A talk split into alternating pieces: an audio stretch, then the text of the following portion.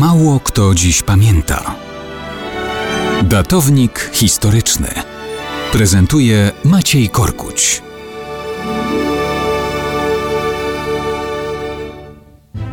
Mało kto dziś pamięta, że wraz z końcem Powstania Warszawskiego z drugiego na trzeciego października tysiąc dziewięćset czterdziestego czwartego roku kończył się pewien etap w życiu Ewy i Jerzego Stolarskich, jednego z małżeństw akowskich zawartych w czasie walk powstańczych.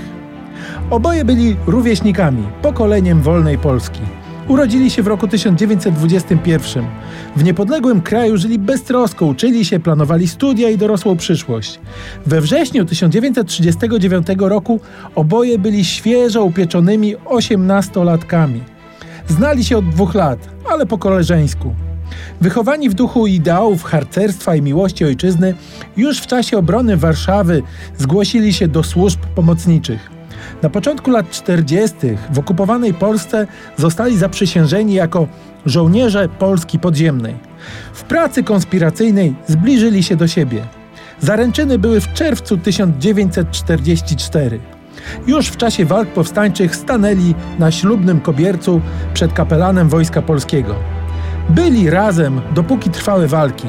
Po kapitulacji Powstania Warszawskiego najpierw trafili do jednego obozu jenieckiego, ale później ich Niemcy rozdzielili. Oboje przeżyli niemieckie obozy, wyzwolili ich alianci, trafili do Wojska Polskiego. Jerzy do drugiego korpusu generała Andersa, a Ewa do pomocniczej lotniczej służby kobiet. W Polsce w tym czasie panoszyli się już komuniści, ale tęsknota za ojczystą ziemią, chęć wsparcia samotnej matki Jerzego zwyciężyły. Powrócili. Zamieszkali pod Warszawą. Mimo wszystko chcieli żyć i cieszyć się życiem, razem.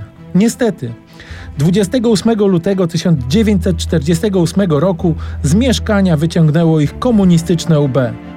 Ona przeszła dwa lata okrutnych tortur za swoją służbę w Armii Krajowej. Jerzy już nigdy nie wyszedł z więzienia bezpieki.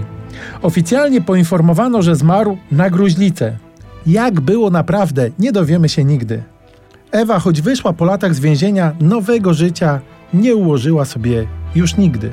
Totalitaryzm nie pozwolił im cieszyć się długo własnym szczęściem, ale w lustro zawsze mogła spoglądać z dumą.